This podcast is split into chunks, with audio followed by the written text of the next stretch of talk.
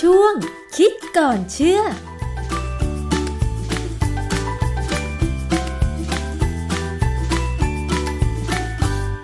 พบกับช่วงคิดก่อนเชื่อกับ ดรแก้วกังสดานนภัยนักพิษวิทยากับดิฉันชนาทิพไพรพงษ์เช่นเคยนะคะ วันนี้เราจะมาพูดถึงเรื่องของสารพิษอีกครั้งหนึ่งค่ะ ยังจำเหตุการณ์โรงงานสารเคมีหมิงตี้ ที่ซอยกิ่งแก้ว 21 ระเบิดได้ใช่ไหมคะคุณผู้ฟัง ซึ่งในขณะนั้นเนี่ยก็มีไฟไหม้ แล้วมีสารสไตรีนโมโนเมอร์นี่แหละนะคะ ฟุ้งกระจายออกมาจนทำให้คนแถวนั้นเนี่ยนะคะ ต้องอพยพออกจากพื้นที่ เพราะว่าเกรงว่าจะได้รับอันตรายจากสารสไตรีนโมโนเมอร์นะคะ แล้วก็มีคุณผู้ฟังของเราค่ะ ที่ติดตามรายการภูมิคุ้มกัน ได้คอมเมนต์มานะคะ สอบถามมาทาง Facebook ของไทย PBS Podcast ว่าสารสไตรีนโมโนเมอร์เนี่ย มีส่วนเพิ่มในการกลายพันธุ์ของเชื้อซาโควี2หรือโควิด -19 ให้เร็วขึ้นหรือไม่ ซึ่งเรื่องนี้ก็น่าสนใจมากเลยนะคะ เพราะฉะนั้นเราจะมาฟังในส่วนของวิชาการค่ะว่า ถ้ามันจะ มีส่วนเพิ่มในการกลายพันธุ์ของเชื้อโควิด -19 จริงเนี่ยแล้วมันจะอันตรายมากขนาดไหน อาจารย์แก้วคะเรื่องนี้เป็นยังไงคะ ความจริงเรื่องนี้ที่มีผู้ฟังถามเนี่ยเป็นเป็นการตั้งคำถามที่ฉลาดมากแล้วก็มันมันมีอะไรบางอย่างที่บางทีเราก็คิดไม่ถึงนะค่ะผู้ฟังเขาฟังไปเรื่อยๆแล้วเขาคิดถึง จริง ๆ แล้วตอนเนี้ยมันมีงานวิจัยพอสมควรแล้วที่บอกว่า pollution หรือมลพิษเนี่ย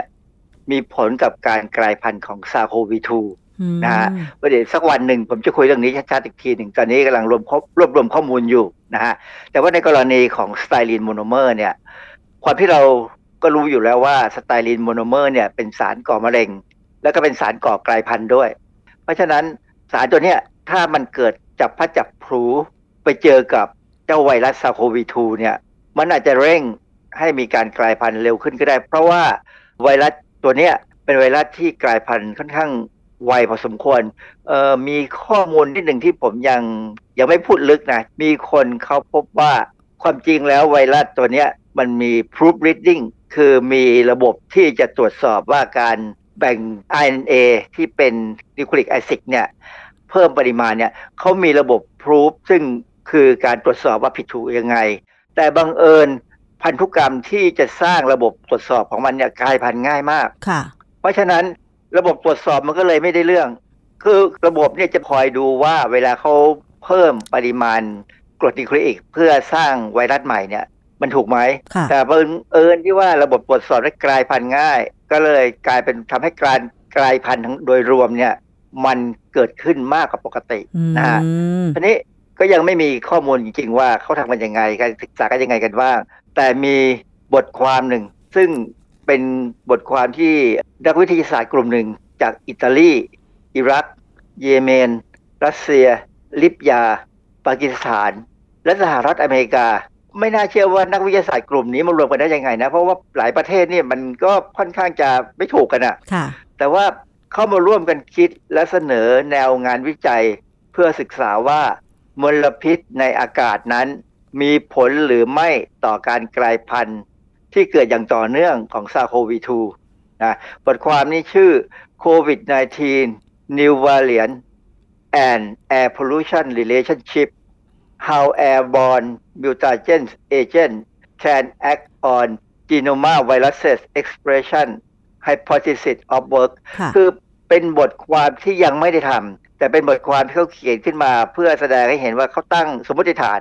ว่าจะทำอะไรค่ะนะฮะบทความนี้ตีพิมพ์ในวารสารชื่อ International Journal of Clinical Virology ปี 2021 นี่แหละนะฮะเขาเสนอข้อมูลพื้นฐานเกี่ยวกับการเตรียมการวิจัยเลยเขาเขาบอกว่าอย่างนี้เขาบอกว่ามันมีข้อน่าสังเกตว่าเมืองใหญ่ของทางยุโรปเนี่ยที่มีการระบาดของซาโควี2อย่างหนักเนี่ยนะและมีสายพันธุ์ที่กลายพันธุ์เนี่ยเออเช่นเมืองพอร์โตเลกีนะของบราซิลนะฮะแล้วก็เมือง บางเมืองทางตะวันตกเฉียงใต้ของเยอรมันเนี่ยเมื่อเก็บตัวอย่างอากาศไปวิเคราะห์ฤทธิ์ก่อกลายพันธุ์ ที่เป็นองค์ประกอบอยู่ในอากาศเนี่ยนะด้วยวิธี M test พบว่ามีฤทธิ์ก่อกลายพันธุ์แบบที่ไม่ต้องการเอนไซม์กระตุ้นให้ออกฤทธิ์คือผมอธิบายนิดหนึ่งคือ M test เนี่ยเป็นการทดสอบว่าอะไรต่ออะไรเนี่ยเป็นสารก่อกลายพันธุ์หรือไม่ที่สมัยที่ผมยังสอนหนังสืออยู่เนี่ยผมมีนักศึกษาหลายสิบคนเลยที่ทำ วิธีการนี้ค่ะนะฮะมันเป็นวิธีการมาตรฐานระดับโลกที่แนะนำกันให้ใช้นะฮะใช้แบคทีเรียที่สายพันธุ์พิเศษ เป็นซามโมเนล่าสายพันธุ์พิเศษ คือถ้าเราเอาตัวอย่างใส่ลงไปเนี่ย ถ้ามันกลายพันธุ์ให้เราเห็นเนี่ยมันมีวิธีการดูว่ากลายพันธุ์หรือไม่กลายพันธุ์นะเขามีวิธีทดสอบ ถ้ากลายพันธุ์เนี่ยโดยใส่ลงไปแล้วกลายพันธุ์เห็นเลยเนี่ยเขาถือว่าเป็นสารพิษก่อกลายพันธุ์แบบที่ไม่ต้องการเอนไซม์กระตุ้นค่ะแต่ว่าบางอย่างเนี่ยเราต้องใช้เอนไซม์จากตับผสมลงไปด้วย เราสกัดเอนไซม์ออกมาจากตับหนูใส่ลงไป มันก็จะเป็นสารก่อกลายพันธุ์อีกแบบหนึ่งที่ว่าถ้าเข้าไปในร่างกายมนุษย์แล้ว หรือสัตว์ที่เป็นสัตว์เลือดอุ่นเนี่ยจะต้องไปที่ตับก่อนเพื่อมีการกระตุ้น หรืออาจจะไปที่ปอดก็ได้ก็กระตุ้นได้อะไรเงี้ยนะเพราะฉะนั้นก็บอกว่าสารพิษที่อยู่ในอากาศของเมืองใหญ่ ๆ ที่มีการระบาดของซาโควี2หรือโควิด -19 เนี่ยจะเป็นเป็นเมืองที่มีอากาศซึ่งมีสารก่อกลายพันธุ์แบบที่เป็นพวก มีไนโตรเจนออกไซด์เข้าไปไปเกี่ยวข้องอือฮึไนโตรเจนออกไซด์เนี่ย มันก็ออกมากับท่อไอเสียค่ะนะแล้วบางครั้งมันออกมาพร้อมกับสาร PAH มันก็จะกลายเป็นสารไนโตร PAH ไนโตรโพลีไซคลิกอะโรมาติกไฮโดรคาร์บอนซึ่งสารพวกเนี้ยเป็นสารก่อกลายพันธุ์ชนิด แบบเราเรียกว่าเป็นแบบตรง คือไม่ต้องการเอนไซม์อือฮึนะฮะค่ะในในงานวิจัยลูกศิษย์ผมหลายคนเนี่ยเราทำตัวนี้เยอะมค่อนข้างเยอะเลย เราเห็นเลยว่า มันขึ้นได้ยังไงค่ะเออคือไนโตรเจนออกไซด์หรือว่าแม้กระทั่งไนเตรตไนไตรท์เนี่ยนะถ้ามันอยู่ในสภาพที่ว่องไวแล้วเนี่ย มันทำปฏิกิริยาทำให้สารเคมีที่ไม่ได้ก่อกลายพันธุ์เนี่ยกลายเป็นสารก่อกลายพันธุ์ได้เยอะมากอืมสารอะไรก็ตามที่มีชื่อทางเคมีคำว่าไนโตรขึ้นมาเนี่ยนะ เช่นไนโตรฟูแลนซึ่งเป็นสารที่เขาใช้ในการเลี้ยงกุ้งในอะไรเนี่ย สารพวกนี้เป็นสารก่อกลายพันธุ์ทั้งนั้นเลยอืมนะฮะเพราะฉะนั้น เขาถึงห้ามใช้ไนโตรฟูแลนในบ่อกุ้งแล้ว เพราะมันเป็นสารก่อกลายพันธุ์นะค่ะฮะดังนั้นเนี่ยจากหลักฐานพวกเนี่ยเขาก็เลยมองต่อไปที่จะทำการวิจัยว่าเมืองใหญ่ ๆ ซึ่งมีมลพิษจากรถยนต์เนี่ยซาโควี2มันจะระบาดเยอะไหมมันมีการกลายพันธุ์เยอะไหมซึ่งเขาจะพยายามดูความสัมพันธ์กันนะค่ะฮะจากงานวิจัยที่อาจารย์อธิบายมาเข้าใจง่าย ๆ อย่างนี้ได้ไหมคะว่า ถ้าสมมติว่าเอ่อเมืองไหน มีควันพิษ แล้วก็มีโรงงานอุตสาหกรรมอะไรเยอะๆเนี่ยสารในควันพิษเหล่านั้นเนี่ยนะคะมันจะยิ่งไปส่งเสริม ให้มีการระบาดของเชื้อไวรัสมากยิ่งขึ้นอย่างนี้เหรอคะอาจารย์คือสารพิษเป็นสารก่อกลายพันธุ์ แล้วถ้าเกิดว่ามันไปจับกับตัวไวรัส หรือไวรัสได้รับสารเหล่านั้น จะยิ่งทำให้ไวรัสแพร่กระจาย แล้วก็กลายพันธุ์ได้รวดเร็วยิ่งขึ้นอย่างนี้เหรอคะมันจะไปเสริมกำลังกันเหรอคะ คือผมกำลังมองว่าสิ่งที่เขาคาดก็คือว่า ถ้าคนติดเชื้อใช่ไหมฮะค่ะ แล้วได้สารพิษพวกนี้จากอากาศเข้าไปด้วย มันก็คงจะไปเจอกันในเซลล์ของเราอะแหละนะเซลล์ของคนที่ติดเชื้อค่ะเพราะฉะนั้นโอกาสที่มันจะกลายพันธุ์คือการกลายพันธุ์ของไวรัสเนี่ยบางครั้งกลายพันธุ์ไปแล้ว มันอาจจะหมดสภาพอาจจะน็อกไปเลยก็ได้ เราจะเห็นว่าการกลายพันธุ์ของไอ้เจ้าซาโควี2เนี่ยมันตอนเนี้ยมันค่อนข้างไวแล้วก็มีการติดเชื้อที่ง่ายขึ้น ไม่แสดงอาการด้วยต่างหากค่ะอะไรอย่างเงี้ยนะ ซึ่งอันเนี้ยเขาก็เลยพยายามมองดูว่าโอกาสที่เกิดเนี่ยมันเกิดขึ้นในเมืองใหญ่ที่มีมลพิษเยอะไหมอือฮึซึ่งถามว่าถ้าเรามามองเมืองไทเมืองเมืองไทยเนี่ยนะกรุงเทพเราเนี่ยมลพิษเยอะไหมเยอะบังเอิญบังเอิญที่วันนี้ที่เราสัมภาษณ์เนี่ยเมื่อคืนฝนตกค่ะผมดูสภาพอากาศ โอ้โห กรุงเทพและปริมณฑลนี่สีฟ้าใสแจ๋วสวยมากเลยอือฮึสภาพอากาศเขาระบุว่าดีมาก ผมก็ว่าเออ มันก็เลยไปสอดคล้องว่าเราล็อกดาวน์ด้วยมั้ง เพราะฉะนั้นตอนเนี้ย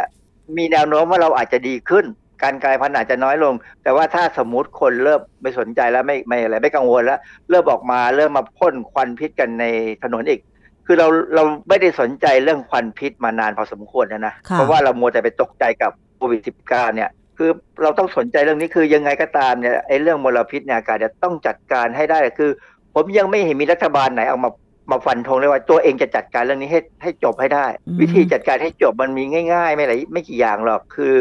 ทำให้ระบบการขนส่ง ระบบการเคลื่อนที่ของเราเนี่ยเป็นระบบที่สะอาด อุดหนุนการเปลี่ยนระบบเครื่องยนต์ซะค่ะก็จบไปเป็นรถไฟฟ้าให้หมด ซึ่งมันทำได้รถไฟฟ้าเนี่ยอย่างประเทศทางยุโรปเนี่ยนะเขามีบางประเทศแล้วอะที่เขาเริ่มแม้กระทั่งรถขนส่งใหญ่ๆเนี่ยก็เป็นรถไฟฟ้า เพราะเขามองเห็น ว่าการมีมลพิษในอากาศเนี่ยมันทำให้ไวรัสทำให้อะไรต่ออะไรเนี่ยกลายพันธุ์ค่ะแล้วถ้ากลายพันธุ์ไปในแง่ไม่ดีเนี่ย ประชาชนเดือดร้อน อืมค่ะ บทความที่อาจารย์ยกมาเนี่ย คือเขาตั้งสมมุติฐานแล้วก็บอกเอาไว้ก่อนว่าเขาจะศึกษาเรื่องอะไร ในขณะนี้เขาเริ่มศึกษาหรือยังคะเขาตีพิมพ์บทความนี้ปี 2021 เพราะฉะนั้นผมก็ว่าคงสักปีสองปีเนื่องจากว่า เข้าใจว่าจะเป็นการศึกษาระหว่างหลาย ๆ ประเทศรวมกันช่วยกันทำเนี่ยนะค่ะก็คงต้องมานั่งดูการอีกทีหนึ่งก็ต้องมีการเก็บข้อมูลด้วยคือ ความจริงเนี่ยพัดผมจำไม่ผิดในสมัยก่อน เมื่อสักสองสามปีที่แล้วเนี่ยอเมริกาก็ทำในหลายรัฐนะค่ะแล้วก็ก็เห็นมีผลแต่ว่าอันนั้นเขาไม่ได้ดูซาโควีทูมันยังไม่ได้ระบาดค่ะแต่เขาก็ดูการการกลายพันธุ์ของเชื้ออื่นๆ ในอืมหลาย ๆ รัฐ ซึ่งมีมลพิษเหมือนกัน แต่ค่ะว่าผมยังตามหาบทความนั้นยังไม่เจอเก็บไว้ไหนไม่รู้ เพราะฉะนั้นอาจารย์ช่วยสรุปเรื่องนี้หน่อยค่ะว่า ถ้าสมมติว่ามีเชื้อไวรัสซาโควี2ระบาดหนักอยู่ แล้วคนได้รับเข้าไป ประกอบกับอยู่ในพื้นที่ที่มีมลพิษทางอากาศมี ท่อไอเสียรถยนต์ มีควันพิษจากโรงงานอุตสาหกรรมต่าง ๆ มากมายตรงเนี้ย คือนอกจากจะทำให้คนที่เจ็บป่วยอาการไม่ดีขึ้น อันเนื่องมาจากการหายใจก็ไม่สะดวกแล้วเนี่ยนะคะ ซึ่งตรงนี้มันจะต้องมีการระมัดระวังอะไรอีกบ้างคะอาจารย์ คือเราต้องพยายามอย่าสัมผัสกับฝุ่นละอองหรือสารพิษที่อยู่ในฝุ่นละอองของอากาศเรา โดยเฉพาะถนนเนี่ยถนนใหญ่ๆเนี่ยที่มีการจราจรที่แออัดเนี่ยจะมีสารพิษเยอะ คือถ้าช่วงไหนที่มีลมมีฝนเราก็จะไม่มีปัญหาค่ะแต่ช่วงไหนที่อากาศมันอับไปเลยเงี้ยคือไม่เคลื่อนที่นิ่งอยู่เนี่ย เราเคยมีอากาศแบบนี้เมื่อเดือนเมษาพฤษภาเนี่ยนะซึ่งอันนั้นอันน่ากลัวนะฮะค่ะเพราะฉะนั้นก็พยายามระวัง ปีนี้ค่อนค่อนข้างดีนะที่ว่าทางเหนือยังไม่มีปัญหาเรื่องไฟป่าเรื่องมลพิษเรื่อง PM ค่ะช่